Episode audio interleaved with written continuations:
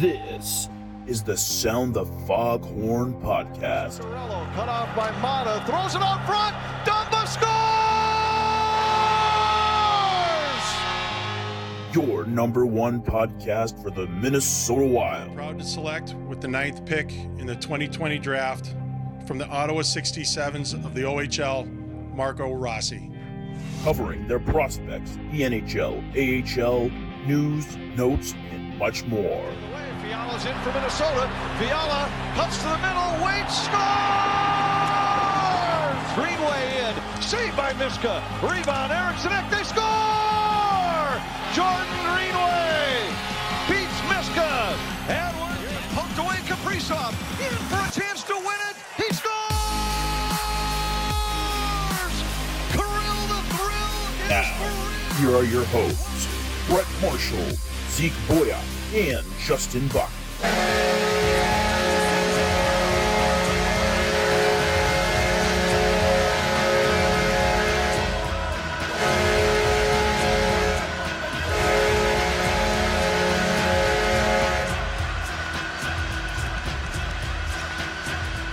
Hello and welcome in to Sound the Foghorn.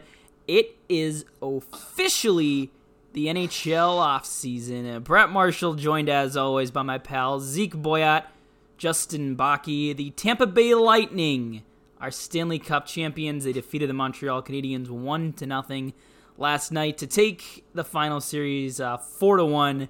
Probably not to the surprise of too many fans when they saw that matchup. Uh, on paper, but here we are. It's officially the off season. We'll talk about the Lightning in a second, but uh, Zeke, it's the off season. It's draft season. How you feeling tonight on this uh, beautiful uh, July Thursday?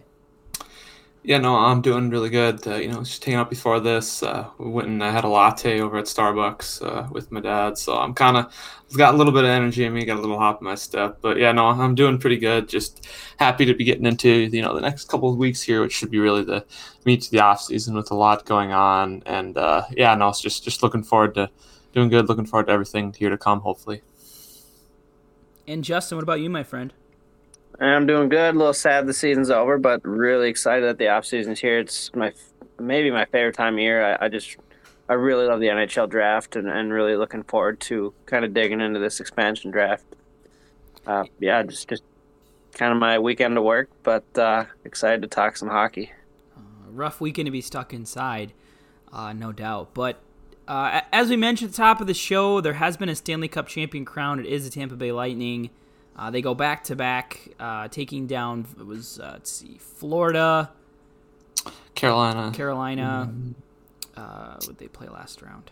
Islanders, think, right? Islanders, and then uh, the Canadiens. So not a terribly difficult path, but still some challenging teams in there. Florida, the Islanders, Carolina all put up a really good fight, and uh, Montreal just kind of ran out of steam. Carey Price um, returned to regular season form, uh, which was a huge killer to them. But uh, the, the the Bolts win. A- Any surprises? Anything about the series you guys want to touch on here? Is it you know pretty much the status quo? It, it went how you thought. Yeah.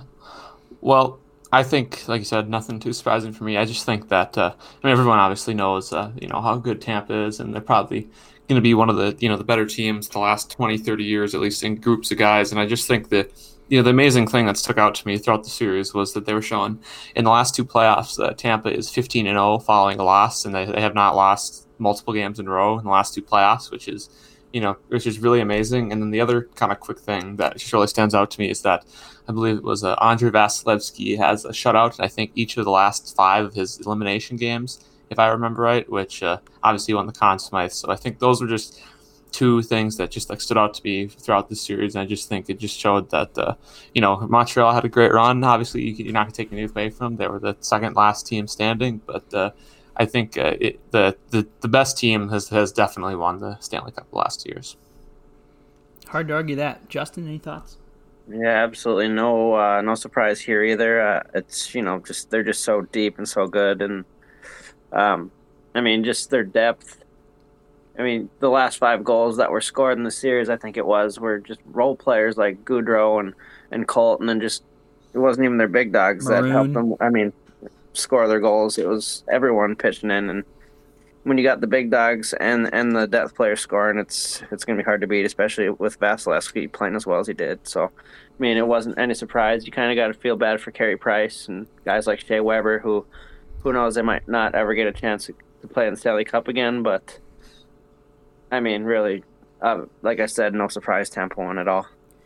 Yeah, it'll be interesting for Montreal, who you know gets to make a run to the Cup this year, and now next year returns to division with Tampa, Boston, Toronto, and Florida. Yeah. I think ahead of them, fighting for a playoff spot. Uh, so I don't. No, that might not be right. But No. it, whatever five team, I can't keep the division straight. Mm-hmm. The whole realignment's got me all screwed up. But regardless, I, I just know looking at whatever is the division, um, that they're you know probably the fourth or fifth, right on that bubble again.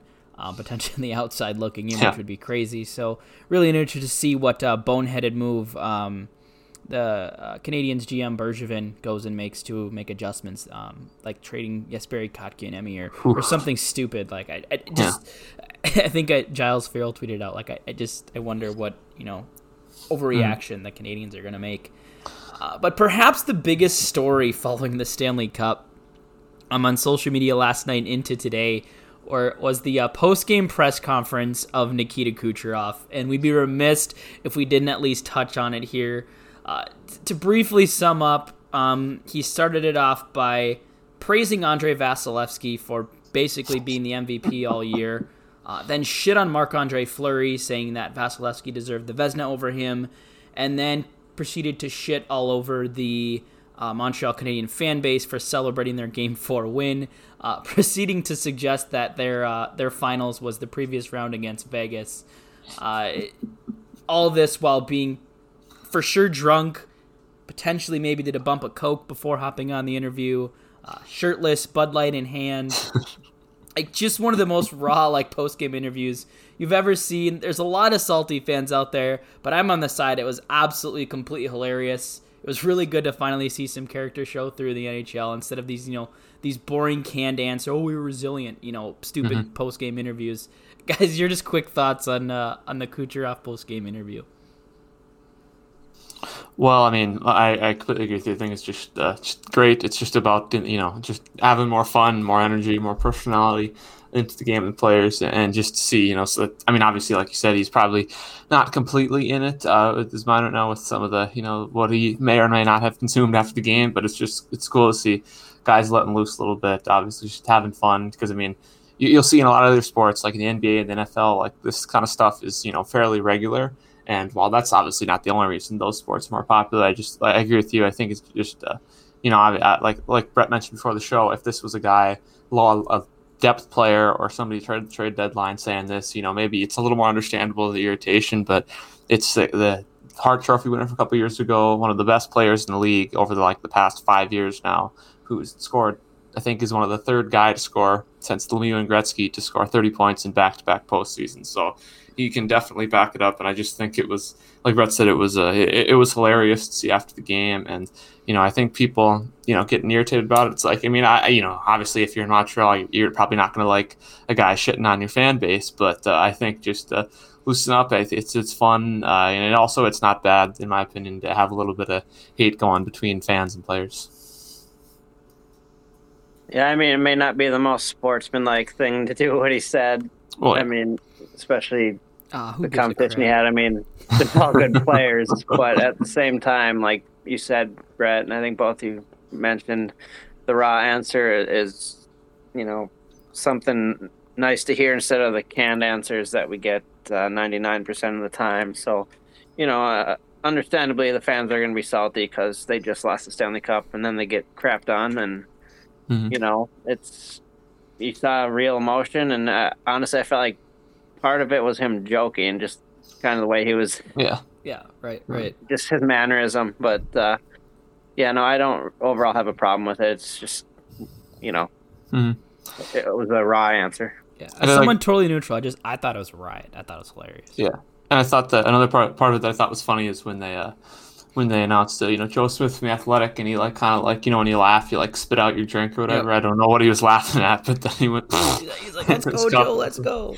That I thought that was pretty funny to start off. Yeah. So Yeah, so we had to touch on that. A uh, couple more little tidbits here before we jump into uh, the expand first part of our uh, Seattle expansion draft. Uh, just a couple tidbits from our friend Michael Russo uh, of the Athletic. Uh, little not- notable bits of news. The first being that pretty much everything and anything related to Zach Parise and the Minnesota Wild have seemingly gone quiet. Uh, we don't exactly know what that means, um, but the NHL's buyout window uh, does open up tomorrow, so it could potentially be that. Is it an injury? Is it a trade? We, we don't know, but typically, like Michael Russo doesn't bring something like that up unless he knows something and my guess is he knows something, but he's just not at liberty to share it uh, at this time. But just something we want to touch on, guys. Any any thoughts about the uh, Zach the continuation of the Zach Parise saga? Honestly, I I don't know how to read into it. I don't know how what what to say about it, but where there's smoke, there's fire. Mm-hmm. Obviously, like you said, with Russo bringing it up, um, you know, with things going quiet between them, uh, I just I don't know if that personally means like maybe they resolve something. Like you said, maybe there's an injury. Uh, are they just I don't I don't know. Not on speaking terms at the moment. It's just it's hard for me to uh, read into, to be honest. Yeah, no, I agree. Because I mean, Bruce said obviously too. He said, you know, it could be nothing, but like I said, with his reporter's instinct and what we know about him, like Brett mentioned, you know, there's probably at least something going on there. But like Justin said, we, we really don't know. I just think it's you know, with you mentioned the buyout window opening tomorrow, I think that, you know, obviously, I think the thing people need to realize, like we said many times with this situation, and that there's no good end to this. There's nothing that it's not, no way that's not going to hurt the player or the team, you know, whether it's playing time wise or money wise. And I think that if they do consider buying him out, I think that the, this would probably be the year, considering, uh, you know, they get the five million in cap relief, and even though it would go up after that, it would go up to like seven and a half for three more years. But no, I just think it like like you said, it's just interesting to hear that, and obviously will be something that uh, you know we all keep an eye on here the next week or two as the buyout window comes and goes. To be honest with me, I, I can see it happening, but at the same time, in the back of my head, that seven and a half million is a hard pill to swallow for me. Yeah. Yeah, it it uh, it definitely is. We did uh, poll you guys today on Twitter. Two hundred seventy seven of you uh, threw in a vote for you know what what the Wild and Guerin will do with Parise. Um, the options were being bought out by the Wild, traded and then bought out by another team. Uh, he just stays put as a role player, um, or we gave an option for other, where only Isha Jerome, uh, I think, was the only one who commented something different uh, of the Soda Pod. Um, 18% of you thought he'd be bought out by the Wild. 31% of you thought he would be traded and then bought out. 47% uh, of you thought he would stay uh, as a role player. So all across the board, I was I was actually probably pretty surprised to see so many people thought he would stay as a role player because I think I lean more toward the route that he's gonna trade him somewhere, some team mm-hmm. looking to get to the cap floor. Um, and then Zeke, as you alluded to, um, for those of you that aren't athletic subscribers and or you know aren't familiar with the CapFriendly buyout tool, um, uh, a Parise buyout. Um, basically, in real money, would just cost the Wild eight hundred thirty-three thousand a year until I believe it's like 2027 they'd pay him, um, which is basically the, the, duration of his contract plus two years. Um, but in cap hit savings, uh, it would save them 5.167 million this year, but then that number uh, regresses back to uh, 1.16 uh, next year, and then um, one point, or excuse me, uh, 166,000 uh, the, the following two years, and then it actually then they actually owe um, basically a minor league salary 833 for four years following that. So all the savings comes next year, but basically a buyout this year by the Wild would give them just you know one summer, you know, or one year of, of cushion, and you can figure out how to move uh, pieces around. So very interesting to see what happens next in the, uh, the Zach Parise saga. Yeah, I just think uh, I just I don't know. Like you said, it, it, might be too hard for them to figure out a solution. But as everyone has said many times, I just feel like, uh, as to everything we know, it doesn't seem like the situation that they're going to be able to continue into next year. So. Yeah, part of me feels like he's going to be gone. Just how the way the season ended, and you, you got to feel like Parise feel like feels like he has more to give. He had a good playoffs, and, and you feel like he's going to be a guy that that wants a more of a role than what he had. Someone out there, I think, will take him as a third line yeah. scoring winger. If he's mm-hmm. bought out, they'll, they'll, take him and sign him for whatever you know, a million and a half, two million, whatever he wants. Yeah, but, yeah.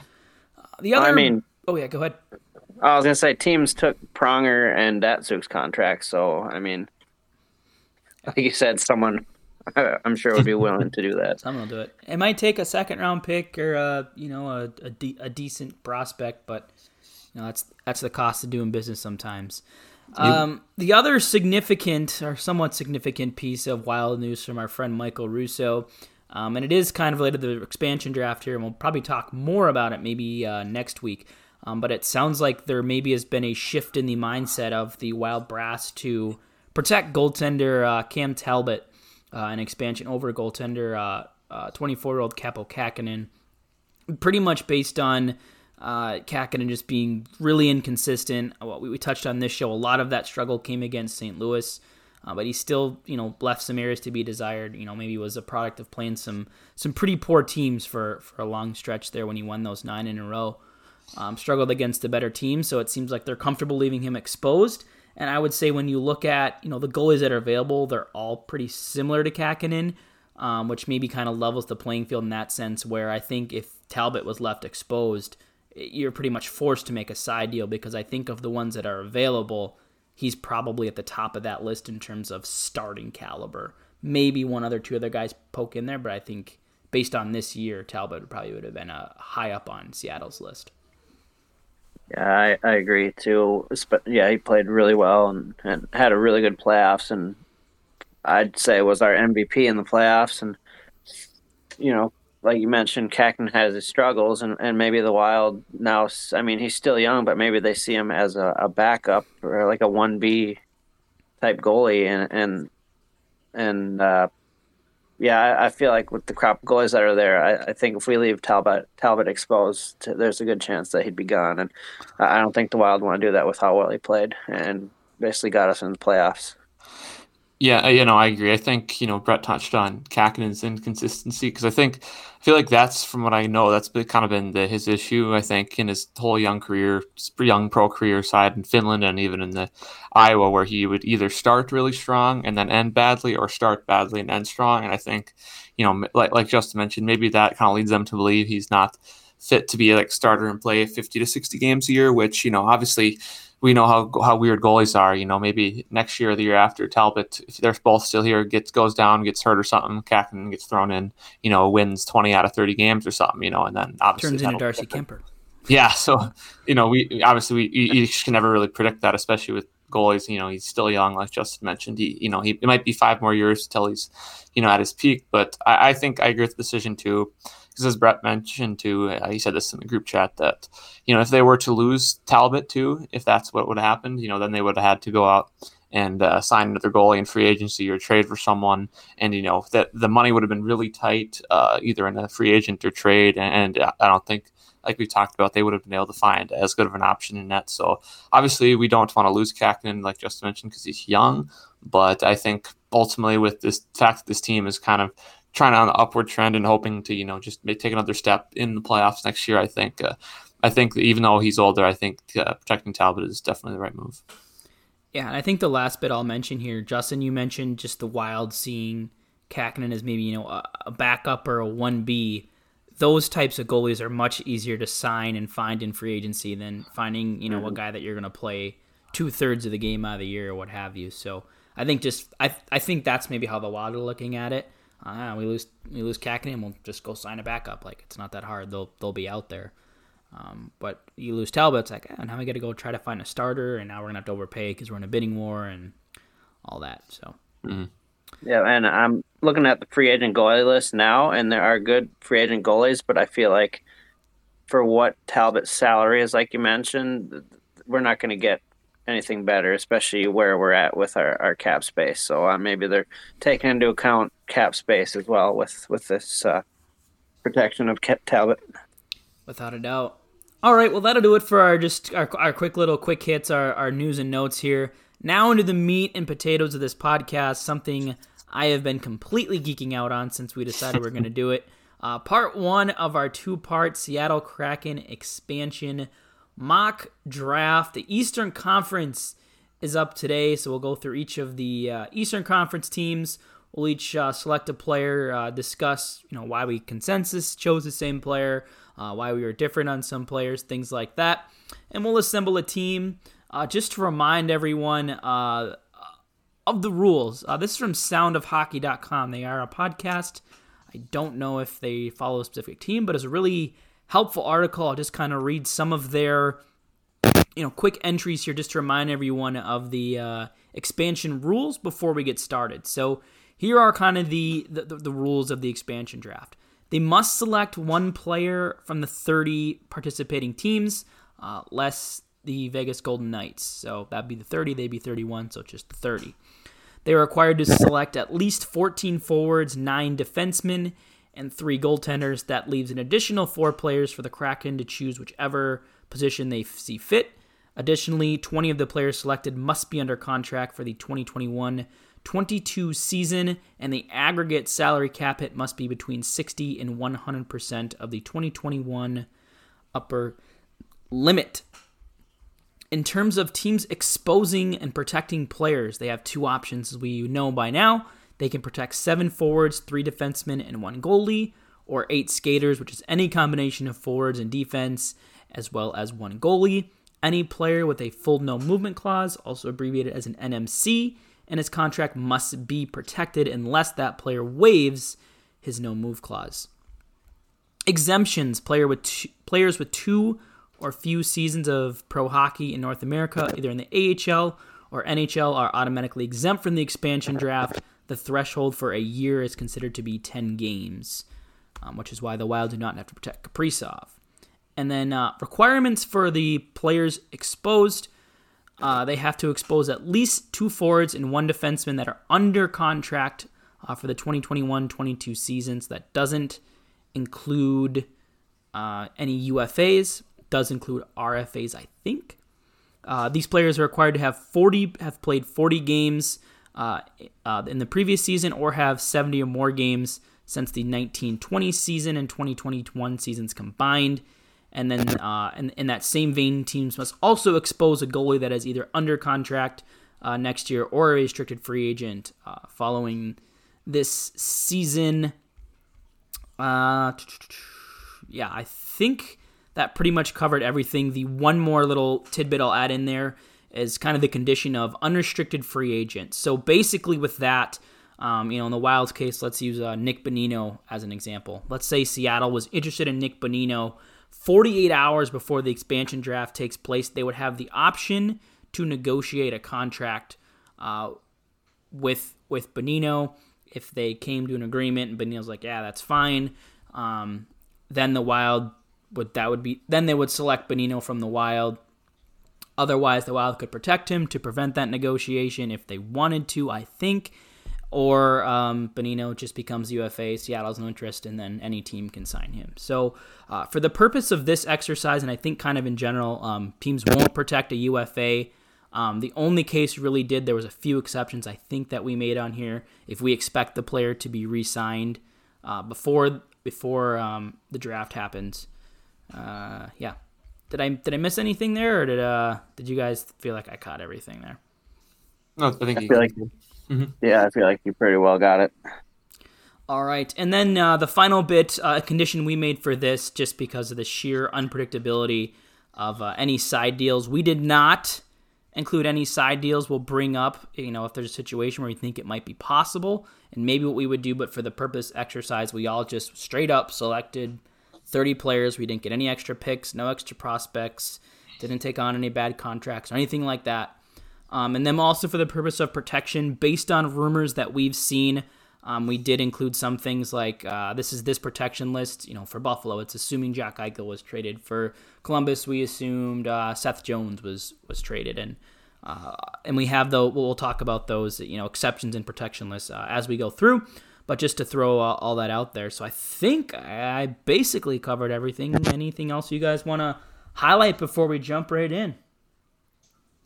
Uh, no, I just uh, you know it's just it was uh, like you said, this was just a fun exercise to do. It was it was kind of hard at first because I was thinking, well, what does this guy going to look like in two or three years? And I had to remind myself that you're not actually building a team. It's a it's an exercise. So, but no, no it was just it was just it was a lot harder at first uh, than it kind of just thought it would be. So. Yeah, um, I'm ready to go. Just I'm not as good of a GM as I thought I may may, may have been. Um, but yeah, this was tougher than I thought it would be. But uh, I'm ready to go here. Yeah, I, I, have a lot of the same sentiments. I think when it was all said and done, I, I ran through kind of three mock drafts and kind of picked or like the best. But I think the hardest part is a lot of times it comes down to you, you kind of have this rotation of like four players where, you know, oh, if I pick this guy from this team, then I got to take this guy from this team to fill that position that that other guy mm-hmm. would have filled. And it's like, well, now mm-hmm. that guy, that team, I was picking a goalie, so now I got to go find a different goalie, which means that guy. And then it's like this circle of like, yeah. all right, now I got to replace the guy know, like one swap can mean like five different uh, things. So, uh, as mentioned before at the top, uh, this will be the Eastern Conference today. So, 16 teams. Uh, we'll do the other 14 from the West uh, on next week's show. So, let's run through this as we have in the past. Uh, we'll go to Zeke first for the for the Bruins, and then Justin will go first for the Buffalo. I'll go first for Carolina. And Let's go down the list. We'll say our players. We do have some that are consensus, but on ones where we maybe disagree or have some different players, we'll uh, we'll give our rationalization. So let's start with the Boston Bruins. Here is their uh, protected list. It is Patrice Bergeron, Brad Marchand, Charlie Coyle, Trent Frederic, uh, Jake DeBrusk, uh, David Pastrnak, and Craig Smith. Uh, they went the 7 3 1 route. Uh, defenseman Charlie McAvoy, Matt Grzelcyk, uh, Brandon Carlo, and then protected goaltender Dan Vladar uh, seeing as both Tuukka Rask and uh, Jaroslav Halak are both unrestricted free agents. So, Justin, as we dive now into the Seattle Kraken war room uh, in the Baki household, uh, who are you taking from the Boston Bruins? Uh, in the Baki household, we take a defenseman, Jer- uh, Jeremy Lauzon, 24 year old. Um, good size, 6'1, 204 pounds. He averaged 18 minutes a game and could work on the PK for Seattle has a cap hit of eight hundred fifty thousand dollars only. Um, he did something I found interesting was he did start the season with McAvoy on the first pairing. Um, he was moved down, but not due to his performance. It was because of the Bruins' struggles. Uh, he also got injured and lost his spot later in the season. Became third pairing, but uh, showed significant promise. So that's why I picked Jeremy Lauzon there. Zeke. Yeah, I also went with uh, Jeremy Lauzon for, as you said, the same reasons. Just younger, coming to the league, cheap contract. Yep, and we went three for three here, unanimous uh, pick on Jeremy Lauzon. The other thing to me that made him really attractive, um, as, as we found, uh, as we all found out going through this, he's one of the very few right shot uh, yeah. defensemen that was uh, available on the board, especially if Matt Dumba gets protected, uh, as, as, we're assuming and hoping that he will be. Um, he he seemed like a pick here, uh, a guy that I th- figured I could slide into my uh, into my third pair. Uh, averaged 18 minutes playing, you know, on a Bruins team that was in a pretty tough division. Held his own, I believe, you know, first first year in the NHL. Um, defensemen, as we know, we've talked about on this show, tend to develop, have a little bit later development curves. Is kind of that first step for him. So, yeah, I think a, a pretty solid pick for us. Um, just to, um, was there any other players you guys really considered at all at this spot, or was it pretty much Lauzon all the way? I mean, for me, it was uh, it was pretty much Lauzon. I mean, there was there was maybe some other guys you could have picked, but a lot of them were UFAs, especially at forward. And the only other like player on D was Connor Clifton, He was just nah. So yeah, no, it was pretty much just to, like you guys said, to just to kind of pick on a young guy with some upside. Justin, yeah, to be honest, no, there there wasn't really anyone I looked at in, in this situation.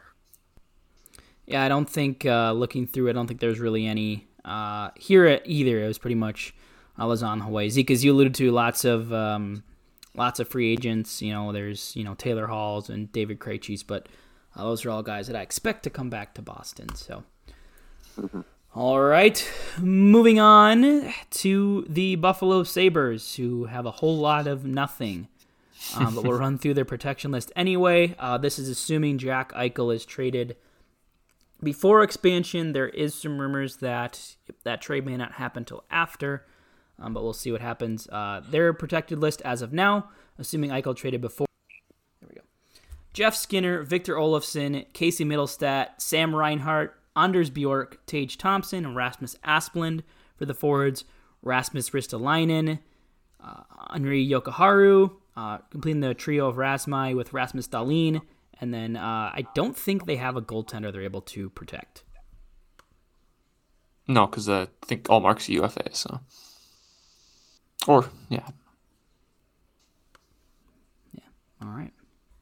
So uh, Zeke, I think we'll go to you here first with uh, your pick from the Buffalo Sabres. So should we like uh, should we just do explanations after we pick again, or do we want to just go around and then explain? We can go around and then we can uh, justify. Okay, so uh, I'll just say uh, for my pick from Buffalo, I went with uh, defenseman Colin Miller. Uh, I went with uh, young defenseman, another right shot demon, uh, Will Borgen. I also went with Will Borgen for defense. All right, Zeke. So you're the odd one out here, uh, picking Colin Miller, who I believe was also taken by Vegas in the 2017 mm-hmm. expansion. So a double expansion guy here. Uh, give your case for Colin Miller. Well, I mean, like again, like you alluded to, Brett, the the, the shot defenseman, eh, obviously, and from any team, we're kind of, you know, was very weak. Not a lot of guys, even with a lot of NHL experience, much less guys that you know were legitimately, you know, pretty good. So I don't know. I think I think obviously everybody on Buffalo the last you know decade, but especially the last two three years, will have like kind of a, a taint on them that you will think, oh, maybe they're not, you know, they're, they're kind of tainted from that environment. You, you know, maybe they maybe they, their play is maybe more a product of the team, but I don't know. I think Miller was a solid pick for right shot defenseman. I mean, he's got 300 games of experience. You know, he's maybe not like the most, the greatest defender uh, from what I've seen, but he is, like Brett mentioned in Vegas, he showed some ability to move the puck and produce offense. And I thought for a guy with, you know, right shot defenseman, uh, for, at this point with a year left on his contract, uh, you know, who can plan the power play, can produce offense uh, at right shots would be a, a decent pick for my team. Yeah. Uh, Justin, do you want to defend uh, Will Borgen for us here? Yeah, sure. I can go ahead and do that. 24 uh, year old, $864,000 cap hit. Uh, he's a promising young defenseman who could give them some depth at that position. He did break his right forearm and miss some time this season, but uh, he plays a hard nosed style, loves playing physical, and has some offensive upside. So that's why I went with him, and also because Buffalo has shit to choose from. Yeah, agreed 100% there. Um, Justin, pretty much all the same reasons I took him. Um, Miller does carry a uh, three point. Yeah, it's just a shade under four million in a cap hit. Um, and I had a ton of uh, RFAs when it was all said and done, so I wanted to make sure I had money uh, to re-sign those guys. Um, it seemed like promising to bet on a 24-year-old right shot um, who did show good flashes here before that injury. Um, I will say, in the event that Buffalo does have to protect Eichel and that Rasmus Asplund, 23 year old center becomes available, he'd be another guy that I would potentially be interested in here um, as kind of a a, uh, a, a, a depth piece to maybe grow and develop, maybe in the bottom six or you know a year in the AHL.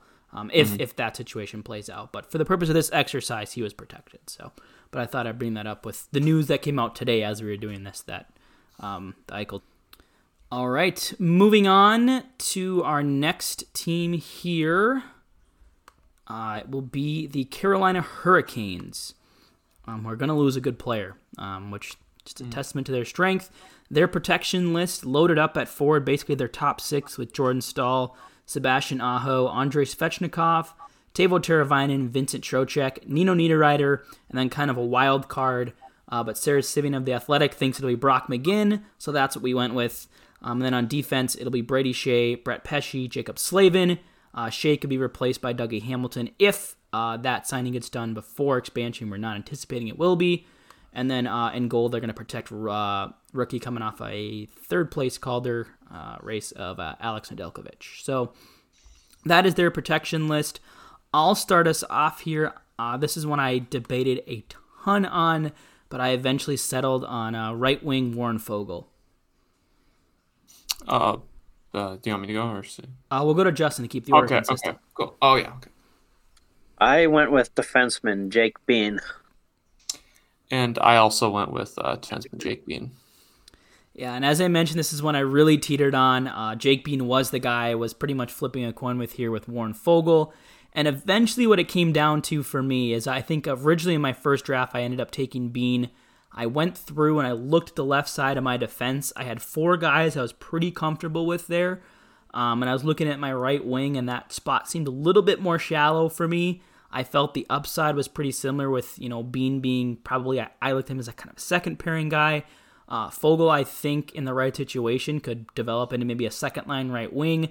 I think I'm starting him on my third line right wing. Um, so he's just a guy I felt from the way I built my team. Um, it, it, it it addressed a need uh, more than Jake Bean, but Bean's a really promising prospect. He's pretty much, you know, dominated the AHL in every way possible. But uh, when Carolina has Jaccob Slavin, Brady Skjei, Dougie Hamilton, uh, who else am I forgetting in that group? And uh, Brett Pesce, uh, you're not going to get a chance to really shine on the power play or in the top four. So I think you know uh, the opportunity in Seattle's right there for him too, if, if that's the route they go. But um, I believe it's also drafted by um, the Seattle GM too, so some familiarity mm-hmm. there. But ultimately, I just from the, from a team construction standpoint, I needed the right wing more than the D. I thought the upside was the same, so I went with Foegele here. Yeah, and I think you know, I, I agree. I, I, went back and forth, obviously, with with Foegele too. He was originally my pick the first time I went through, but then I kind of convinced myself, looking at like Brett mentioned, uh, Jake Bean, you know, a, a, younger defenseman, was a high first round pick, has you know was great in WHL, like you said, is great in the AHL, and I think uh, if he got an opportunity like an expansion team to you know have that reign and, and be on the power play where he's really good, I just thought there's maybe you know get a young a high end young player like that with that with that high upside who you know if, if he turns out to be a really good piece on the blue line for you know five to eight years on this team. So yeah no i think uh, i'm sure just has a lot of same reasons but i just thought he was just a good uh, since he was was available a good uh, a bet on a, on a talented young defenseman yeah kind of the same reasons i also kind of went with him too because of his cap hit $863000 mm-hmm. um, later on in the draft, I have some couple high end guys, and then like Brett, I have some RFAs I would need to sign. So um, that's part of the reason I went with Jake Bean. Other than the fact that uh, he could eventually run the power play for Seattle in the future, and you know he's a player that thrives off the rush and um, an offensive puck mover. So uh, kind of thinking um, future a little bit with Seattle in this pick too for sure. Uh, one other name I'll bring up that I briefly considered here, uh, it's an, uh, a, a, young center, maybe a, a middle six ceiling, um, and that was uh, Morgan Geekie, who kind of was in and out on RFA, uh, 22 years old. he's another guy I consider here, but just the, the ceiling was not that of a Foegele or a Bean, so I kind of wrote him off mm. rather quick. Agreed. All right. Well, moving on to the next one, uh, another team much like Buffalo with very little to offer, uh, the Columbus Blue Jackets. Um, who also, by the way, that's one thing we didn't touch on. Uh, rest in peace, uh, Matiss Kivlenieks' uh, tragic yeah. firework accident. Uh, all the best to the uh, to the to the Blue Jackets organization. Just something just terrible happened over the holiday weekend. Um, but yeah, definitely want to mm-hmm. remember that. But um, as for expansion, uh, their protection list is pretty much every notable player on their roster uh, that's left. I'm assuming Seth Jones is traded here. Uh, Cam Atkinson, Gustav Nyquist, Max Domi, Patrik Laine, Boone Jenner, Oliver Bjorkstrand, Jack Roslovic, Zach Werenski, Vladislav Gavrikov, Dean Kukan, and Joonas Korpisalo. They go the 7 3 1 route.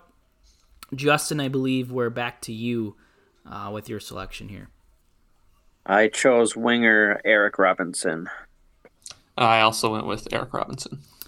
And for the second time in four teams, we're three for three with Eric Robertson. Uh, so Eric Robinson, excuse me. Um, if you guys wanna, one of you wants to take it away, feel free. Well, I guess. Yeah, I mean, he... oh, sorry. oh, sorry. I was... You can go ahead, Zeke. I'll let you take this one. Okay. Um, yeah, so I don't know. I think just for me, I was looking through some other mock drafts on Athletic and other places, and there wasn't a, a ton, you know, that interested me too much on Columbus. But from what I've told, could see from what I've read, uh, Robin seems to be like a bottom six guy, an energy guy, can play physical, kind of you know a, a team kind of player that I think maybe kind of a fan favorite type. So I just thought you know if he's a if he's an energy guy, plays physical, and he had 18 points last year, just could be a considering the lack of options uh, on the rest of their uh, got players to pick. I just thought he was a, a a good bottom six piece to try out. Yep, and another thing is he's cheap too. Another guy that's not in the millions at nine hundred seventy five thousand dollar cap hit. So. Mm-hmm. Um, on top of not many options, that was another thing that uh, helped me pick him. Yeah, for me, is that every team needs their role player. Uh, he, I think he's yeah. kind of like a Ryan Hartman type. You know, he, he's big, he's physical. You know, doesn't put up a ton of points, like you said. You know, maybe kind of a the fan favorite type. Um, he's a guy I slotted right into my to my fourth line and felt comfortable with him there. Um, but yeah, and then you know, like we said, the the other options that were there, uh, the, there, there weren't. Um, I'm looking here. Um, yeah, Kevin Stenlund, uh, a bunch of guys over 30, and then a bunch of guys that have hardly played in the NHL. Um, the only other thing that could maybe make this one slightly more interesting, uh, should the Blue Jackets have to protect uh, Seth Jones if a trade uh, can't be made, uh, Dean Kukan, uh, that third defenseman protected uh, right shot, 28 years old, just a 1.65 million dollar cap hit, might be a really interesting piece here too if if Jones has to be protected. Mm-hmm. All right, we won't spend too much more time there. Next up, we will go to the Detroit Red Wings uh, in a full rebuild, but still a couple intriguing players uh, left exposed uh, for them. Here was their protection list. Uh, yet another team that went 7 3 and 1.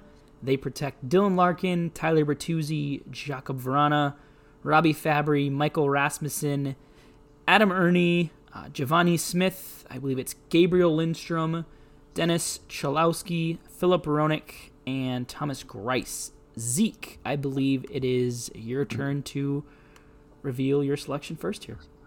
Yeah, I went with uh, from Detroit. I took right shot defenseman Troy Stecher. Yep, I also I, went uh, Troy Stecher. I also went Troy Stecher. Three for three. Zeke, do you or Justin, do one you guys want to talk about Troy Stecher a little bit? Otherwise, I can too. I can yeah, I can go ahead. Sure. I was from what I was reading, it was he's a shifty defenseman, probably Detroit's best puck mover, which isn't much to say at this moment, but uh, he would make a good third pairing defenseman. Um, and also worth noting, I felt like he had a good Worlds for Canada, where they win the gold. Had the basically the setup that helped Canada beat Russia. I think you set up Mangiapane. Mangiapane, uh, my boy I love that dude. Yeah, but uh, I, I, I mean, he's 27 years old, but uh, I feel like he was the best player out of the crop. Nemest, uh, the only other guy that I, I, thought about taking was Vladislav Namestnikov, but overall, I wanted that right shot defenseman. Uh, so yeah, that's why I went with him. 1.7 million dollar cap hit too. Yeah, you, you took the words right out of my mouth. Namestnikov, I originally took um, and then I did some defense shuffling, and I was like, ah, my right side's a little shallow. Um, I don't think he cracked my top six. I think I have him as kind of my number seven. Um, but another little piece, he's 20, uh, Justin, as you mentioned, uh, 27, $1.7 million cap hit. So that could be a really attractive, you know, a, a guy you can flip um, mm-hmm. right after the draft, or maybe, you know, a, a, potential trade deadline piece if you want to keep him as, as a depth guy. Um, but I think for the and then for me again also it came down to team construction. I needed the help on the right side, um, and someone I could maybe flip if I needed to. Um, Namestnikov there, as you mentioned, was the other guy I considered because um, he can kind of play anywhere. He can play left wing, right wing, center. He can play up the lineup, down the lineup, but uh, settle on the defender here. Zeke, anything to add? No, just uh, you guys basically said it all. Just uh, just another guy, uh, kind of a you know unexperienced right shot defenseman who I just you know not many of those available. So it was kind of the read basically why I took him. All right, we won't waste any more time there. We're we're, we're, th- we're through most of the painful ones now. We're, we're, we're through Buffalo, Columbus, and Detroit. Uh, the rest of these have at least some interesting players for the most part. So, next up on the list, going alphabetically, is the Florida Panthers, um, who had a resurgent year this year. Uh, yet another team that's going 7 3 and 1.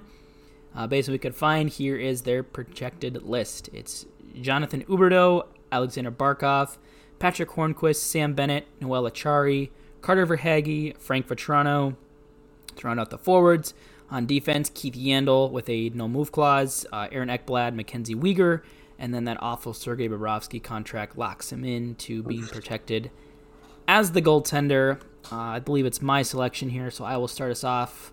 Uh, I'm going to go with uh, winger Anthony Duclair. Uh, Justin, to you. I took goaltender Chris Driedger. And uh, I also went with uh, winger Anthony Duclair. All right, Driedger. I think going into this draft, I originally was he was kind of the goalie I thought I really wanted. Um, and then just kind of reading through the fact that Anthony Duclair, because I thought Duclair was going to be protected, but I think in an expansion draft, it's hard to find proven top six talent a lot of times. Um, mm-hmm. And I, that's that's what Duclair was to me. He was awesome, I believe, on the line. I believe the, he played with uh, Verhaeghe and Barkov most of this year. which I'm, that's why I'm surprised they're not protecting him because the chemistry was there. He's a guy that's kind of been a journeyman. Uh, he's played on a lot of teams, but you know he's kind of played the top six everywhere, and he's had two years now in a row where he's you know uh, last year I believe with Ottawa, and now this year with the Panthers where he's had some pretty good numbers. I think he's a guy you can stick into your top six. He's not going to drive the line, uh, but you get him you know a a good complementary piece um, down the middle like uh, I put him with um, here. A couple other guys in the line, which I will reveal later. Um, but I just felt comfortable as a guy. You know, like I said, hard to find top six talent, and I just felt like he he was proving that. Um, and I found some other goalies elsewhere, so I figured here's this place I could I could pass on Driedger. You know, I, I agree. I think it was like you said. Uh, was obviously he's been really good in kind of a smaller sample size, but he's been great uh, in Florida the last couple years. It has been their best goaltender. But I was just with you. I saw a talented, like you said, top six forward who was there for taking, and I just thought, like you said, it's an expansion team. Scoring maybe be harder to harder to find uh, in the draft. I just thought uh, he was the the most appealing guy to me. And just in your case for Driedger, Driedger, I don't know how you say it properly. Yeah, I don't know how you say it properly either. But uh, to be fair, um, Duclair would would have been my other pick. Uh, I was kind of flip flopping between them, but ultimately went with Driedger because, um, you know, he played behind Bobrovsky, but he went 14 6 and 3 with a 207 goals against average, 927 save percentage, $850,000 cap hit. Um, he projects as a potential starter. I, I, I'm kind of riding on the upside of him doing that and uh, yeah, I mean, I I just felt like like that's the guy I wanted to be my starter running the Seattle draft board here. Yeah, make, makes a lot of sense. He's one of those few guys at the UFA that you know Seattle might talk to ahead of time. Um, the other interesting piece, uh, again, news just came out today. It sounds like there's some teams already calling on on Driedger as you know a potential starter, you know, as a one B to complement. Um, Mm-hmm. I wouldn't be surprised if maybe San Jose is a team that's you know maybe calling on him too. So uh, he'll be a popular name whether through free agency, through trades, uh, or through expansion as we head into uh, to the offseason. So. Mm-hmm. Uh, moving on here to the Stanley Cup runner-up, uh, the victims of Nikita Kucherov, the Montreal Canadiens. Uh, their protection list here up next. where is it? There we are.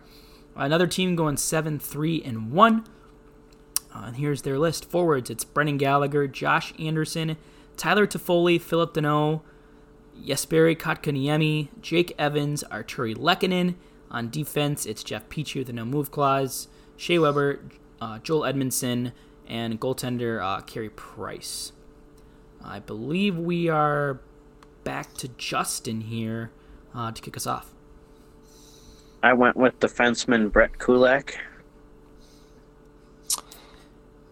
Yep, Zeke. Okay, and I went with uh, goalie Jake Allen. And Zeke and I here in agreement again. Uh, I also went with uh, goaltender Jake Allen. So Justin, we'll we'll flip it to you here first uh, this time to uh, defend your pick for Brett Kulak. Yeah, I felt like with picking Driedger, I wanted to kind of shore up my top four defensemen. I mean, he doesn't put up a lot of offensive numbers, but he's um, played in the top four role. He played with Jeff Petry this past year uh, when, in Montreal, and you know he's a good possession player with the ability to make zone exits. One point eight five million dollar cap hit. So I, I kind of wanted to uh, round out my my top four defensemen, and I believe, yep, on my roster I do have him as the second pairing. So that's why I went with Kulak. Yeah, for me, I mean, for me, uh, you know, I, I, he was another guy that I had considered, obviously. But at the by the time I got around to Montreal, I just kind of was, like Brett mentioned earlier, I kind of had my lefty set up. But I think, you know, Jake Allen, obviously, you know, as Wild fans, we know him for the 2017 five game stretch of the playoffs where he stole the, you know, potentially a great season from Minnesota. But, you know, he's been kind of inconsistent in his career. Obviously, he was good early on as a rookie. Then he had just flashes towards the end of his time in St. Louis. Was a backup last year and and was uh, okay. Uh, he wasn't great. He wasn't terrible in Montreal this year as kind of the one beat to allow Carey Price more rest. But I just thought, you know, at 30 years old, uh, affordable contract, goalie with experience who has shown the ability to maybe not be a starter, but who can handle a little bit heavier load. I thought he was a good option uh, to fill in in goal. And, you know, like I said, goalies are weird too. You know, he's only 30, so maybe there is you know, like we said, who knows? Maybe he can be the starter, but at the very least, I just thought he was a, a good uh, veteran kind of stopgap or kind of one A to have in goal. Yep, a lot of the same reasons Zeke just outlined were why I went with them. Uh, this was one of the toughest decisions I had. Um, Brett Kulak as uh, Justin Pick was my other guy here. I, I, really wanted him as kind of my number two D, but um, just looking through my other goaltending options, there was just players I liked, you know, on those teams more than the goalie. Um, and I invented this again, as Zeke touched on, just uh, filling out that left side just felt a hair easier. Um, and I wanted to get Allen kind of in that same role I kind of have him as kind of a, a 1B to pair with another goalie um, who I will name on next week's show as kind of a, a one-two punch. Um, I'm anticipating kind of a 50-50 mm-hmm. split between them. That's kind of where, uh, where where I went with this pick. So, but yeah, I don't think I don't think Seattle could go wrong either way here. Um, they had another player that could potentially be interesting as well um, on the blue line, in addition to Kulak. A little bit older, a little bit, uh, a little bit more of a cap hit, but uh, Ben Chiarot, who uh, was a shot blocking defensive machine uh, in the playoffs this year as well for, for Montreal. So a couple options there uh, in, in, Montreal with with Allen, uh, Kulak, uh, slew of role players as well like Yoel Armia, who's a UFA, uh, Paul Byron, potentially there as well. So some guys, some some options there, but I think uh, I think it really will come down to Allen or, or one of those left defensemen. Uh, I I did see on some people's drafts. I, I, can't remember who it was when I was doing research. I saw some people take Jonathan Drouin. It, it wasn't really an option in my mind just because of his cap hit and how inconsistent he's really been. But yep. that's another guy that I've seen taken um, from Montreal. Yeah, and I believe he pretty much ended his season this year just for like I think like personal reasons as well. So mm-hmm. unknowingly what those are. So a lot of fog around that. But if you're looking for a high upside pick, definitely an option there. All right, I lied. We have one more team we have to suffer through here, uh, and that's the New Jersey Devils up next. Uh, I believe Zeke, uh, you're leading us off here with uh, with your pick. Oh, uh, protection list. Yeah, first. Yeah. Uh, seven, three, and one again. Nico Hischier, Andreas Johnsson, Yegor Sharangovich, one of the best names in hockey right now.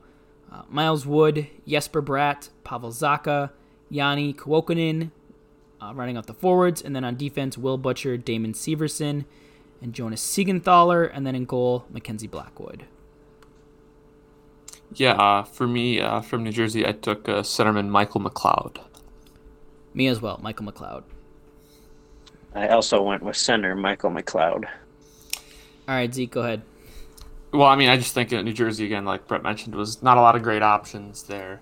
I mean, there's maybe a couple guys in defense for depth that you could have picked, but I think uh, you know McLeod, he was the 12th overall pick back in I think it was 2016, I believe. You know, you know hasn't really shown didn't hasn't shown to be great in the AHL, but was decent last year with uh, I think all nine even strength goals in 52 games and was over 50% on faceoffs. So I just thought considering the lack of options, he was a, a, good bet on upside, a former first round pick who, you know, especially at a premium position center, could be a you know potential value pick if he gets an opportunity. Yeah, that's that's kind of where I felt too with him. Um, I looked at him kind of as a 13th forward, maybe a maybe even further down like a depth piece. But mm-hmm. as you mentioned, there wasn't a lot of other things super attractive. Um, one thing I think this is, we know we mentioned the possibility of side deals. You know, does Seattle maybe, th- or does you know New Jersey throw something Seattle's way to take, you know, a, a, a PK Subban? Do they maybe take a flyer on a, on a, on a guy like Nick Merkley, who was once thought of as a pretty high prospect? I think originally drafted by Arizona, came over in the Taylor Hall trade, um, but just hasn't really quite found it in the NHL, but could be a high risk, high reward pick. Um, those are kind of the other two names I, I briefly peeked at here, but eventually, for a lot of the same reasons as you, I mean, for my 12th mm-hmm. overall pick, there's maybe some upside there to be found, potential value. Um, RFA too, so you can determine his next contract shouldn't cost you much. Again, just uh, maintain that cap hit as well. Yeah, I mean, I had basically the same reasons for picking him on top of an eight hundred sixty-three thousand dollar cap hit. They didn't have much to choose from. You know, I read he has um, blazing fast feet, quick hands, and uh, quick thinking, a quick thinking game. So, you know, maybe you know he's only 23 years old, so maybe he does eventually progress to um, more of a role. But uh, from what I read, probably bottom six. But yeah, that that's they didn't have much to choose from, so that's really why I went with him him as well. All right. Up next, we have the New York Islanders, another team going seven, three, and one. Uh, their forwards they're protecting Matt Barzal, Anders Lee, Brock Nelson, Jordan Eberle, J.G. Pageau, Josh Bailey, Anthony Beauvillier on defense, Adam Pelech, Ryan Pulock, uh, and Scott Mayfield in goal, Semyon Varlamov. I believe I'm kicking it off for us here. Um, I'm going to go with hashtag one of us. I'm going to go with Kiefer Bellows. And uh, I'm also going to take Kiefer Bellows from the Islanders. And I'm going to third that. Take winger Kiefer Bellows.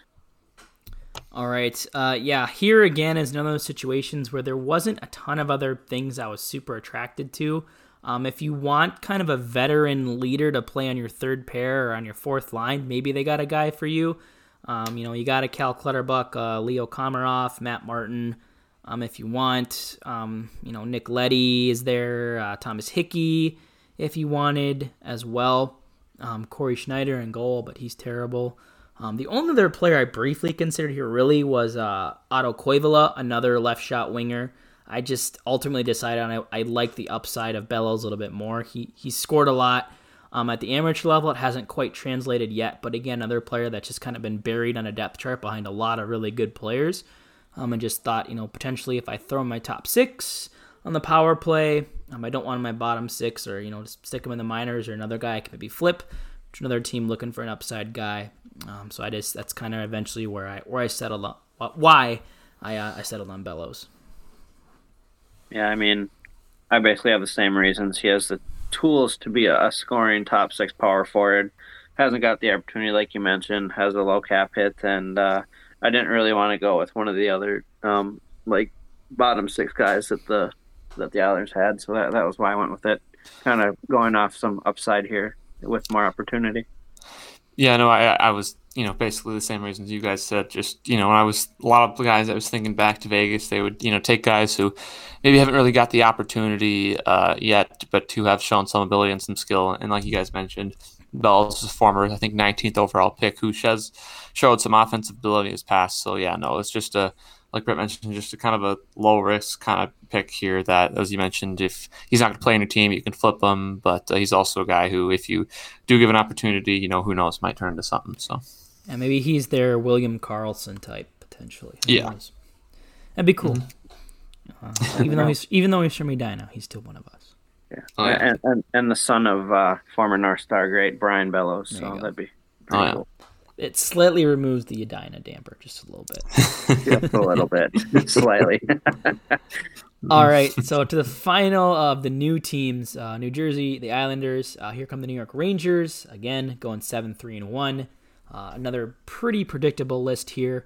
Artemi Panarin, Chris Kreider, Mika Zibanejad, all with no move clauses. Uh, and then it's Ryan Strome, Pavel Buchnevich, uh, Filip Chytil, uh, and then the, the last guy was really uh, up in the air, which could potentially change his whole draft for us. But the list we were found the most often it ended up being Brett Howden, Jacob Trouba, Ryan Lindgren, Libor Hajek on defense, and then Alexander Georgiev in goal because I believe um, was their other stud.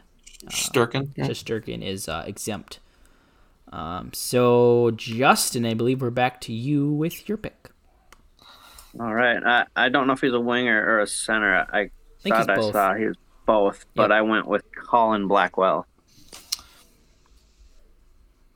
Yeah, and I also went with Colin Blackwell as well. Yeah, and uh, for the third team in a row, we go three for three here uh, again. So uh, Justin, we'll let uh, we'll let you do the talking here first.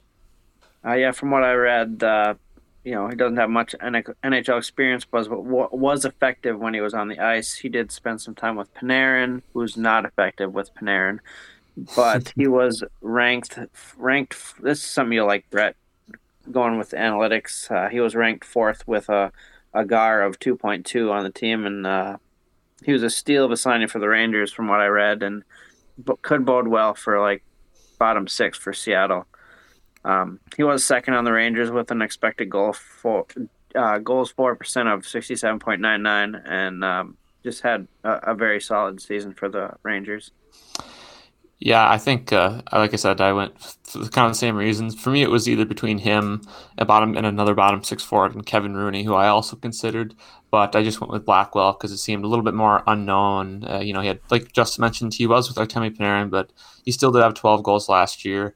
Had a decent like half season stint with Nashville the year before. So I just thought, you know, another guy who, you know, at, at the very least is probably a good, like kind of bottom six guy, fourth liner uh, kind of all around player, but uh, also just uh, you know another guy who a little bit unknown. Who you know again you never know. So yeah, no, that's kind of why I went with him too. I really considered uh, both Jack Johnson and Anthony Bitetto here. Total sarcasm, but uh, oh, okay, okay, I was I didn't read that right. deal or what? uh, yeah, it, it's that, that's my like danger sign. If I ever say that, I'm in danger. Oh, okay. Um, uh, no, uh, J- Justin highlighted perfectly. Uh, bottom six analytical darling. Sign me the fuck up. Um, those are the type of guys I love.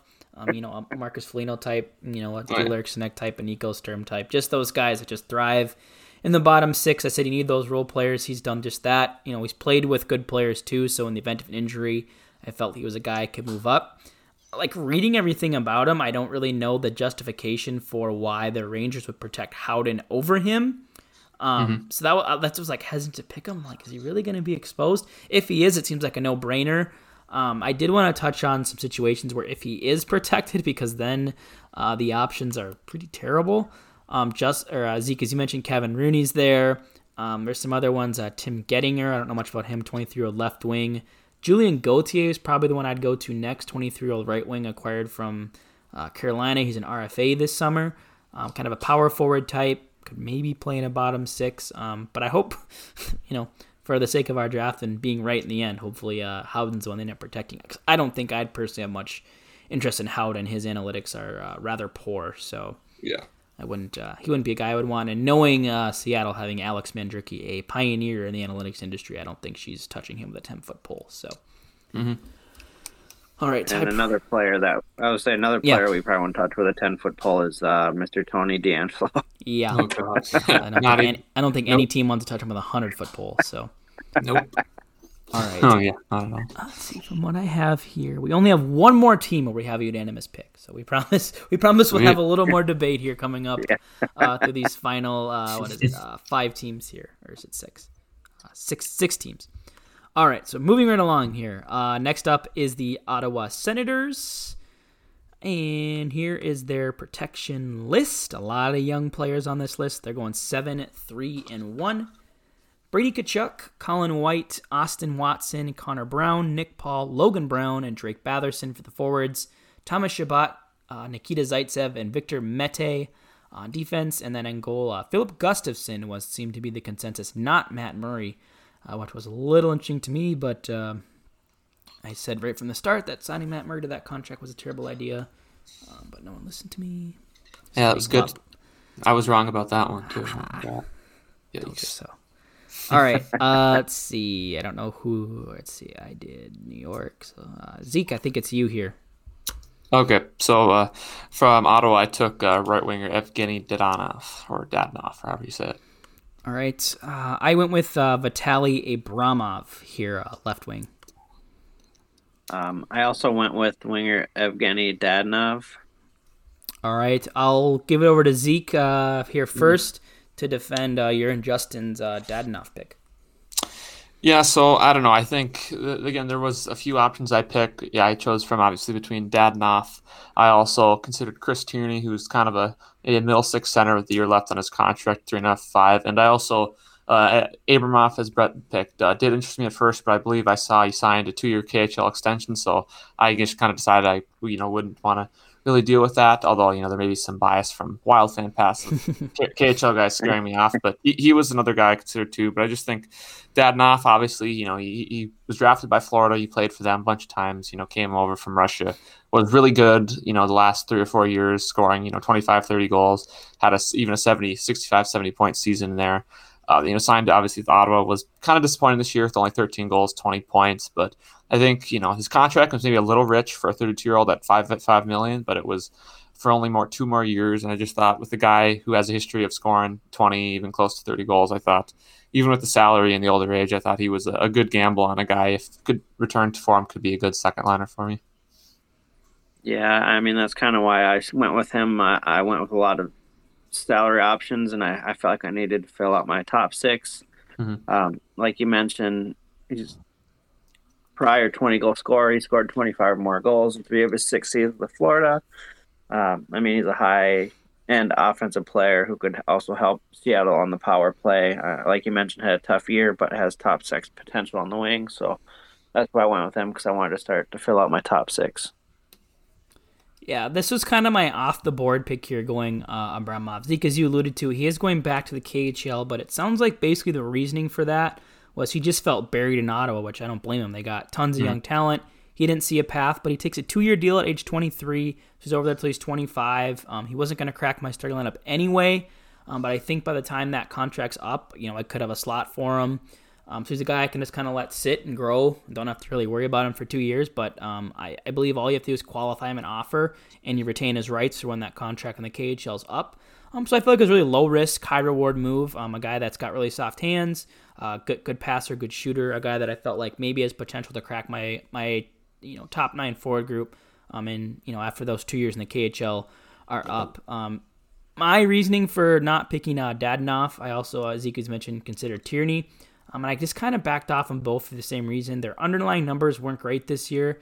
Dadonov was fine, does have that scoring history, but I'm just really weary about basically once a forward gets to age 32, 33, that decline can happen really quick.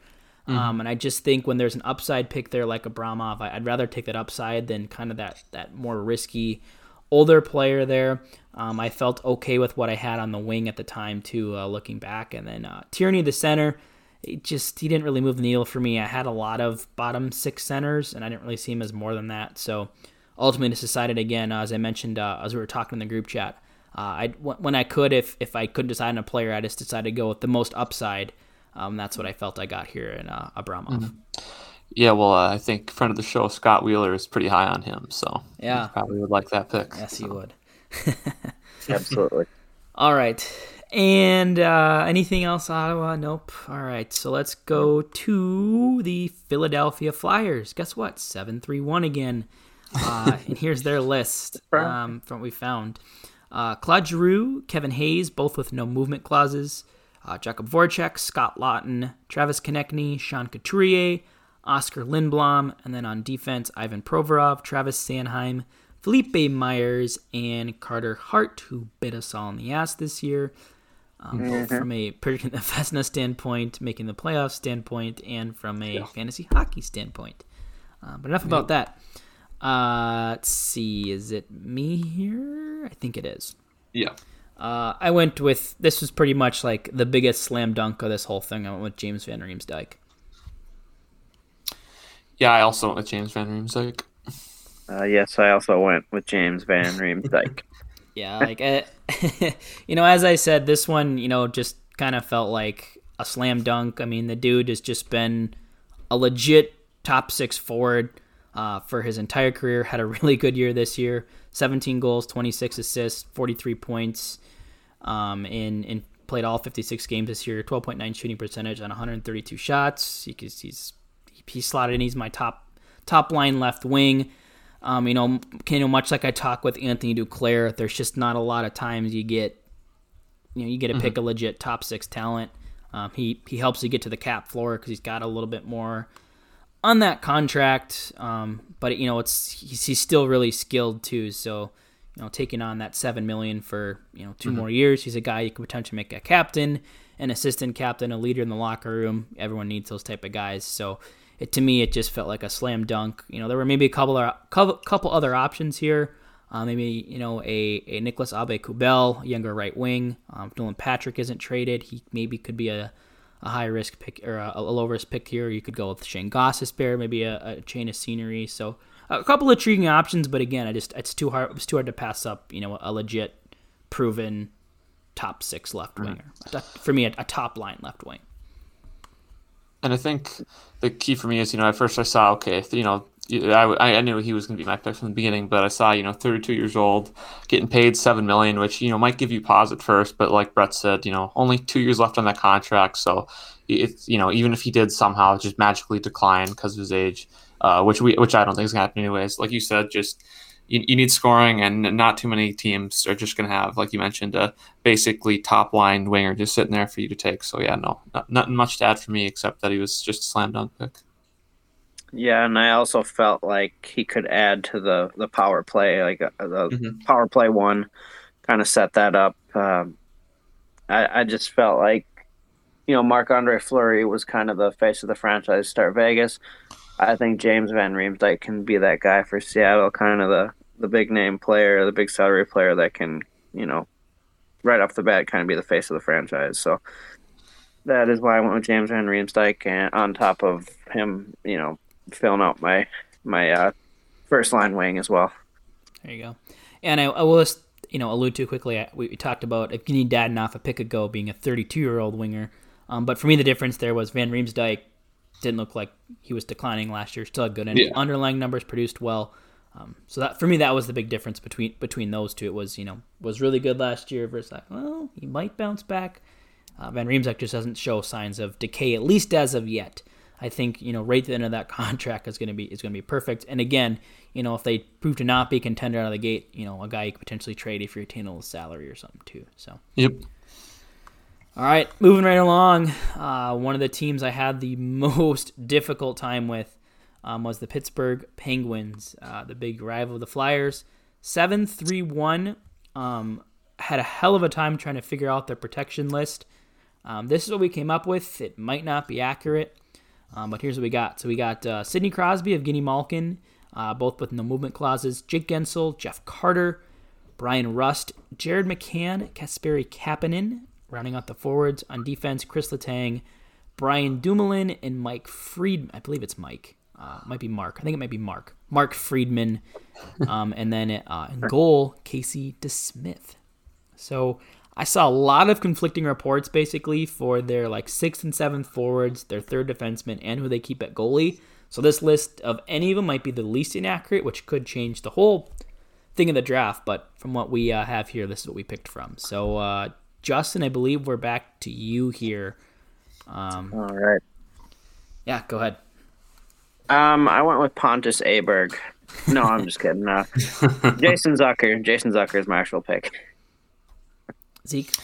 Yeah, and I went with uh, Teddy Blueger. And I also went uh, Jason Zucker here. Uh, Justin, we'll go to you first uh, to talk up our former Minnesota boy.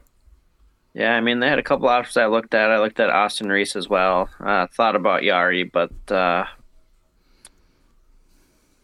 I kind of wanted to go with the former fan favorite of the Wild, has uh, you know five years of scoring 20 goals or more. Had a, a, tough year in Pittsburgh where you know he didn't really get going. He got injured.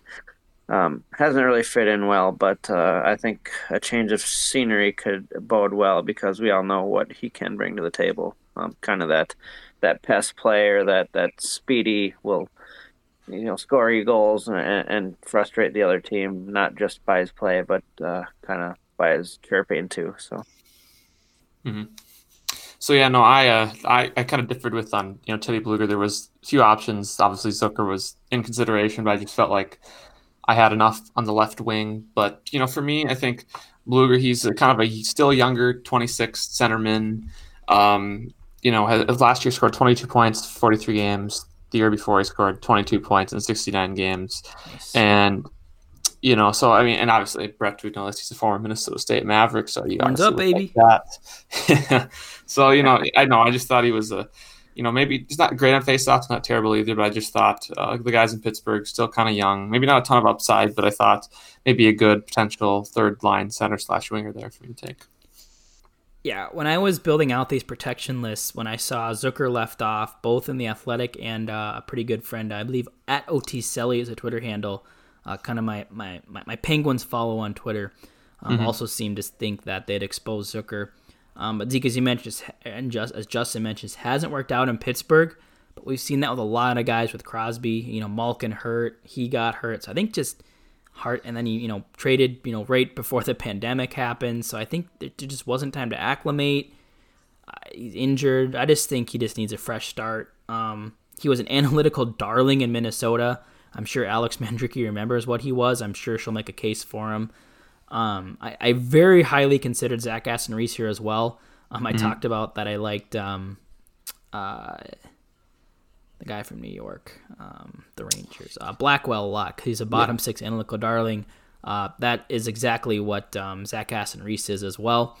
Um, and, and Tristan Jarry was really tempting here as well, but um, I think that his absolutely putrid performance in the playoffs really soured me there.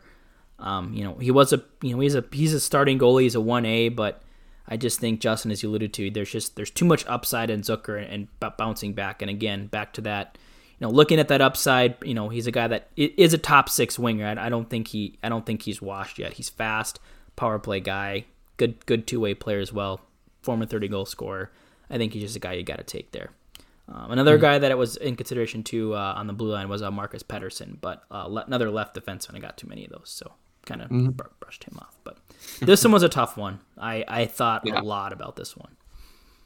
Yep. All right. Next up, the champion Tampa Bay Lightning, who are going to lose a damn good player. Um, our first team so far to do the eight skater route. Uh, they're going to go four forwards, four defensemen. Uh, and they're going to go with the pretty obvious four here Kucherov, Point, Stamkos, and Cirelli. And they're going to protect the top four on defense in Hedman, McDonagh, Sergachev, Cernak. And of course, they're protecting uh, the MVP, Andre Vasilevskiy.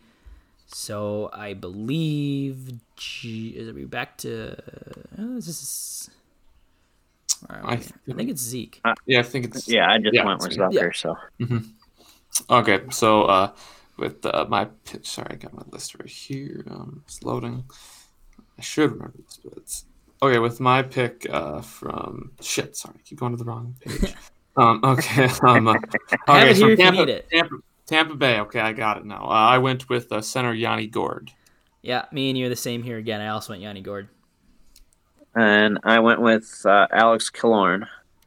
All right, Zeke, we'll go to you first here to mm-hmm. defend your uh, Yanni Gourde pick. This was a tough one for me again. Yeah, yeah, no, it, it, was tough. There was several players. I mean, like Justin picked Killorn. You also could have, you know, young right shot defenseman Cal Foote. Uh, even Ondrej Palat was also there. So you had like three good forwards and a young defenseman to pick from. I just when, you know, Gourde. I think I don't know if I consider him a I mean, I think he's pretty solid, a top six or maybe a second line guy, high end third, but who has been, you know, was really impressive this last year in the playoffs. Has kind of been, you know, he was a kind of just diamond in the rough that Tampa found. He's been really good two way player. He can score, he can play center. He's, you know, he's fast, he's feisty, aggressive, and all that. So I just thought, you know, looking for kind of a top six center, I just thought he was a good pick for me.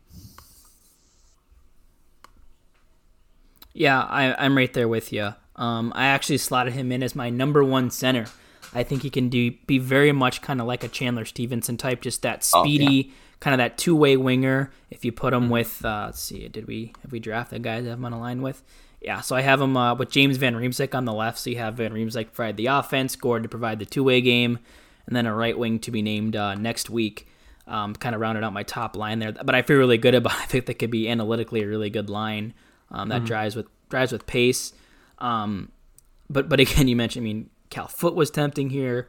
Killorn as a potential captain was here. You know, Palat on that. You know, a, a, right wing, which were hard to find. But I think it's just it's so hard to find top six centers. We know as as a wild, yeah. and I think Yanni Gourde on pretty much any other team in the NHL is probably a number two center. Um, I think him and Eriksson Ek have a lot of similarities, so I think he could be a guy that really breaks out if given uh, the opportunity. Um, one more thing I will say before Justin uh, gives his case for Alex Killorn. There is a ton of talk about Tampa being a, a, candidate for a side deal team um, with, with Tyler Johnson trying to get his cap off the books. He's a Spokane, Washington native. So you want to talk about a face of the franchise. They bring in the hometown kid. Um, you know, and then maybe you throw in a, a, a Cal Foote and something else to get them to take um, to get them to take Tyler Johnson. So I think that could be a very likely route here. Um, but also at the same time, it's it'd be hard to be like, no, we're just gonna pluck a really good player off your roster. Yeah. So, or maybe you're gonna give us Johnson. No, we're gonna take Gourde and Foote maybe if we're gonna do that. So who knows? But uh, anyway, Justin, uh, your defense for Alex Killorn, who is just a, a, a very fine pick as well. Yes, uh, I think if Seattle wants to win the cup, though, they got to go with Pat Maroon. But Yeah, uh, I mean that would make sense. it's like if it, it's he's he's the anti Marian Hossa. Yeah, he is. Yep. Wherever he goes, they win. Yeah. But yeah, I went with Alex Killorn because um, you know all these guys have playoff pedigree, obviously winning two cups in a row. But um, I, I felt like he was a player that could serve as their first captain. At the very least, he could be an assistant captain to like a Van Riemsdyk or something. But uh, he did skate on the second line with Tampa. I do have him slotted into my second line. He was on the top power play unit. He could help uh, Seattle on the penalty kill as well. He's kind of done all that, so I kind of wanted a guy that brought leadership and and kind of kind of filled my top six and also play every role. Yeah. But that's that's why I went with Killorn. Yeah, I think the long story short here at Tampa Bay, it's gonna be really hard for Seattle to make a bad pick from Tampa Bay. Like they're gonna get someone just really freaking good. Yeah, Yeah. absolutely. All right, and the next team, which we uh, had some back and forth with today uh, because of a new contract, uh, the Toronto Maple Leafs are up next. Um, we have them, another team going with the eight skater route, uh, four forwards, four defensemen. Uh, the forwards are pretty obvious. It's that core of Tavares, Matthews, Marner, Nylander. On defense, we know for sure it's probably going to be Brodie Rielly and Muzzin. And then we kind of flip flop between Justin Holl and then Travis Dermott, who was given a two year extension today. But from everything I read, including in his interview, it sounded like he wasn't guaranteed protection. It sounds like they want to protect Holl, right shot, second pair guy. So we left Dermott exposed here and then uh, also protected Jack Campbell in net. Are we uh, we back to me here first? Yeah. Yeah. So uh, for me, it came down to two guys that I debated pretty heavily back and forth. I think you guys probably did the same. Um, it came down from between uh, Alex Kerfoot and Travis Dermott. And again, you know, I just felt again we've had. I feel like we're we're wearing this phrase out, but I felt good on the left side defense. Um, and it's never bad to have a middle six center. Um, so I took Alex Kerfoot. Yeah, I also went with uh, Kerfoot as well. And I went the other way and went uh, defenseman Travis Dermott. All right, I'll start here. Uh, as, as I mentioned, uh, Kerfoot, you know, I have him slotted right now as my second line center. Um, he hasn't really been given the opportunity in, in Toronto to play up the lineup. I mean, hard to do that when you're, you know, Yeah. behind, you know, two of the best centers in the game in, in Tavares and Matthews. So um, he, I think he has potential to be more. I have him with some good line mates. I think I stuck him with, uh, I think I have Zucker on the left wing and Duclair on the right wing. So I'm putting him with some other speedy forwards, with some skilled forwards, some goal scoring type of guys, where he doesn't have to be relied upon for the offense, but can kind of focus again. You know, I'm kind of that Bill Guerin style. You know, p- play the 200 foot game. Still a good passer. He's a guy I think I can kill penalties with. A guy that can play on the power play. Um, if I need to slide him down the line up to the third line, I can do that as well. Um, and again, as I mentioned before with Dermott, nothing against him really. Uh, just a left shot defenseman, and he has been really sheltered in Toronto um, when he has played. So it's just hard to know what the upside is with him. Um, and I just felt, you know, Kerfoot was a little bit safer play here, but I know the upside is second line. Where Dermott, I just wasn't sure if it was higher than than a third pair guy. You know, I, I went, you know, it's kind of same reasons. I think, you know, Kerfoot, he has, like you said, he doesn't gotten as much opportunity as he did in Colorado. So he doesn't produce as much, but I still think he's a guy who can, you know, get into the 30, 40 points, like you mentioned. Uh, kind of a speedy guy, can skate really well, and, and, and also can play center wing. So he's pretty versatile, like you mentioned, in the middle six. So I just thought, and considering he's under contract, three and a half million for the next two years, I thought was good value from that end as well. All right, and Justin, your Yeah. case for Dermott. Uh, I was really back and forth, especially with that news today. But then with with it, you know, no guarantee of protection, I stuck with him. I actually have him in my top four. I have him on my top pairing. Maybe uh, taking a chance at that. Maybe he's not that high. Maybe he's second line pairing. But anyways, um, he's just a D man with upside that comes at a low cost. Considered offensive defenseman, good at skating, passing, breaking the puck out. Um, I'm really just kind of going on the upside here, really. So, yeah, that's why I picked Dermott. Yeah, nothing wrong with that. I'm the upside guy, so. All right, we're a little over our time, but I think people like this show, so who gives a shit? Um, last team here, so we're almost done. Uh, the Washington Capitals, um, their protection list back to the 7 3 and 1. Nicklas Backstrom with a move clause. Evgeny Kuznetsov. Wow. Evgeny Kuznetsov, Anthony Mantha, TJ Oshie, Tom Wilson, boo. Uh, Lars Eller, Conor Sheary, uh, defense, John Carlson, uh, Dmitry Orlov, and then I've seen conflicting reports of either being Brendan Dillon uh, or potentially Justin Schultz. So it could be either or. We went Dillon here, and then uh, Ilya Samsonov um, for the goaltender.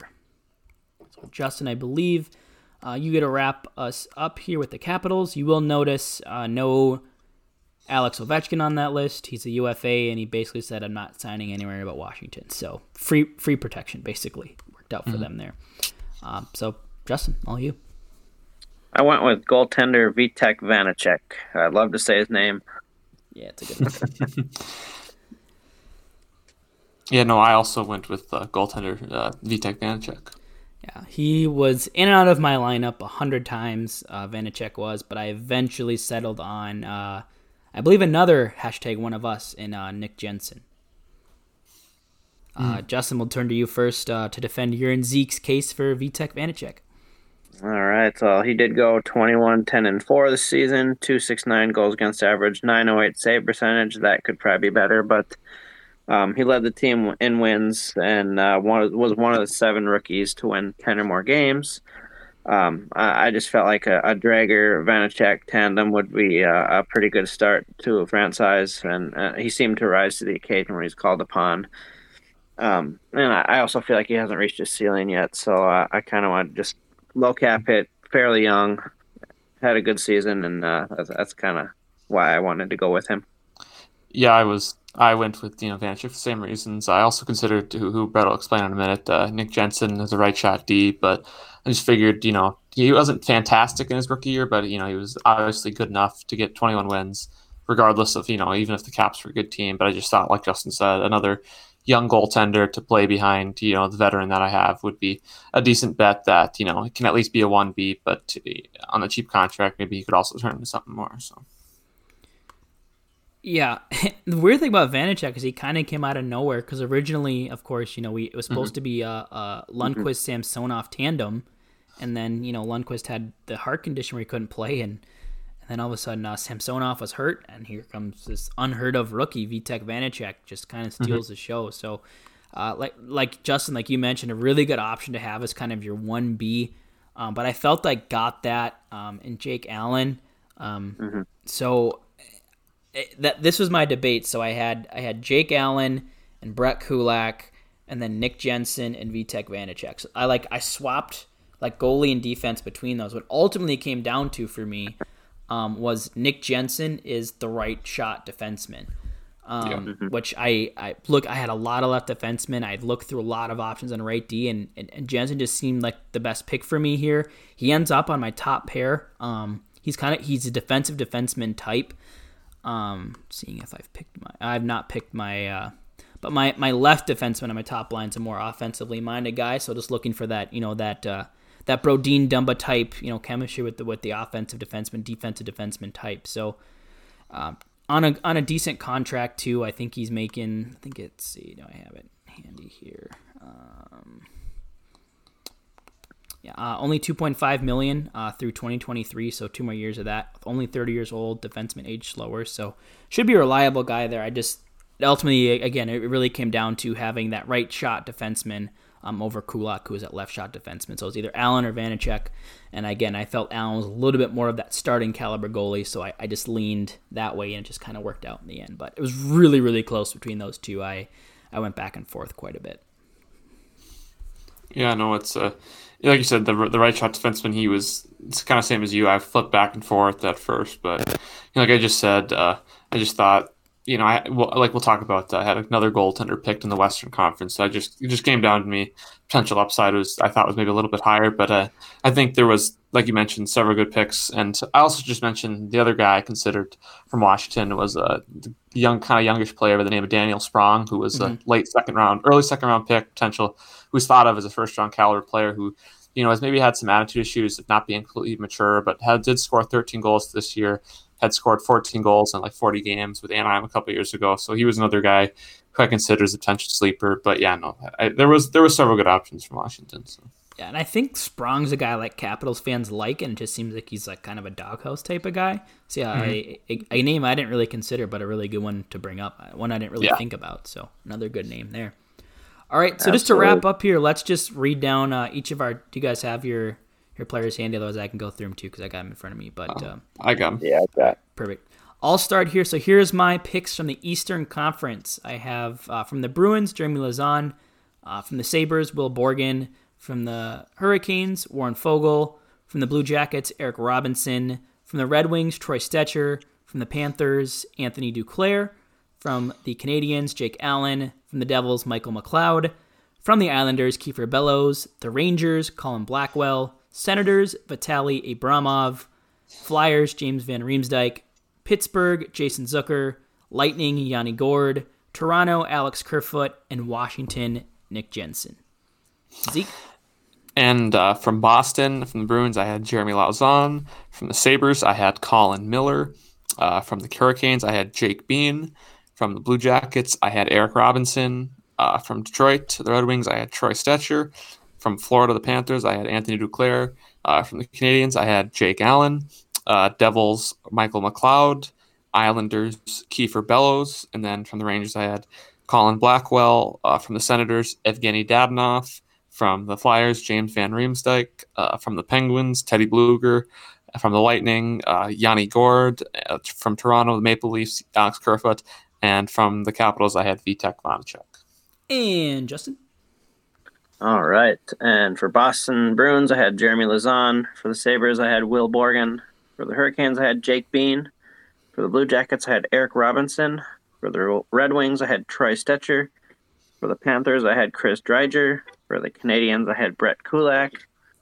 For the Devils, I had Michael McLeod. For the Islanders, I had Kiefer Bellows. For the Rangers, I had Colin Blackwell. For the Senators, Evgeny Dadonov. For the Flyers, James Van Riemsdyk. For the Pens, Jason Zucker. For the Lightning, Alex Killorn. For the Maple Leafs, Travis Dermott. And for the Capitals, Vitek Vanecek. All right, so there you have it. Each of our first 16 picks for the Seattle expansion. Obviously, given the time on this show, uh, not going to go through the rest of the 14 teams today, but we will get to those next week. And uh, we do have a lot more um, debate to, to, be had next week. Uh, a couple mm-hmm. teams where we, we each had a different player, um, a lot fewer with we have the same player. Um, so we'll reveal that along with our full starting lineups as well. So stay tuned for that. Uh, really excited for the West. I think there's a little more debate to be had there, some more uh, challenging yeah. decisions, um, especially with uh, the Colorado Avalanche, who we all seem to absolutely agonize over um, but somehow mm-hmm. managed to all land on the same player in the end, which was really shocking. So, um, yeah.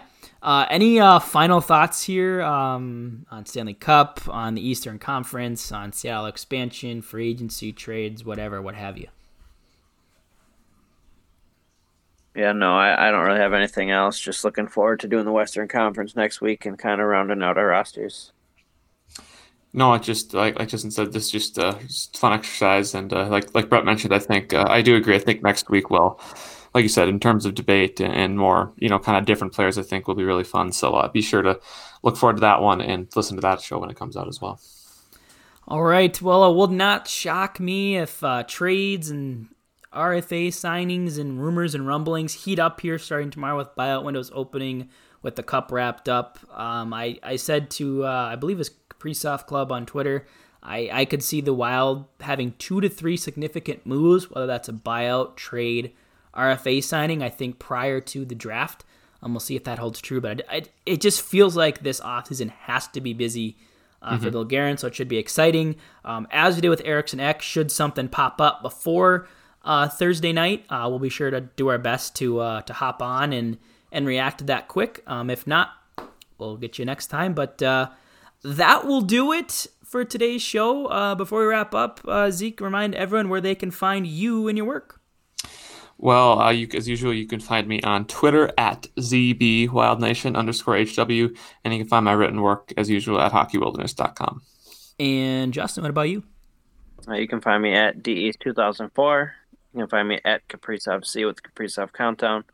You can find me at MNW Prospects with Wild Prospects and Young Players. All right, and as always, you can find me on Twitter at b underscore marsh ninety two. Be sure you're following the podcast Twitter account at Sound the Foghorn, also on Instagram at Sound the Foghorn as well there. And uh, yeah, that'll do it for this week's show. We're gonna jump into a new exit song, uh, something new on there for you today. So enjoy that, and until next week, this has been another episode of.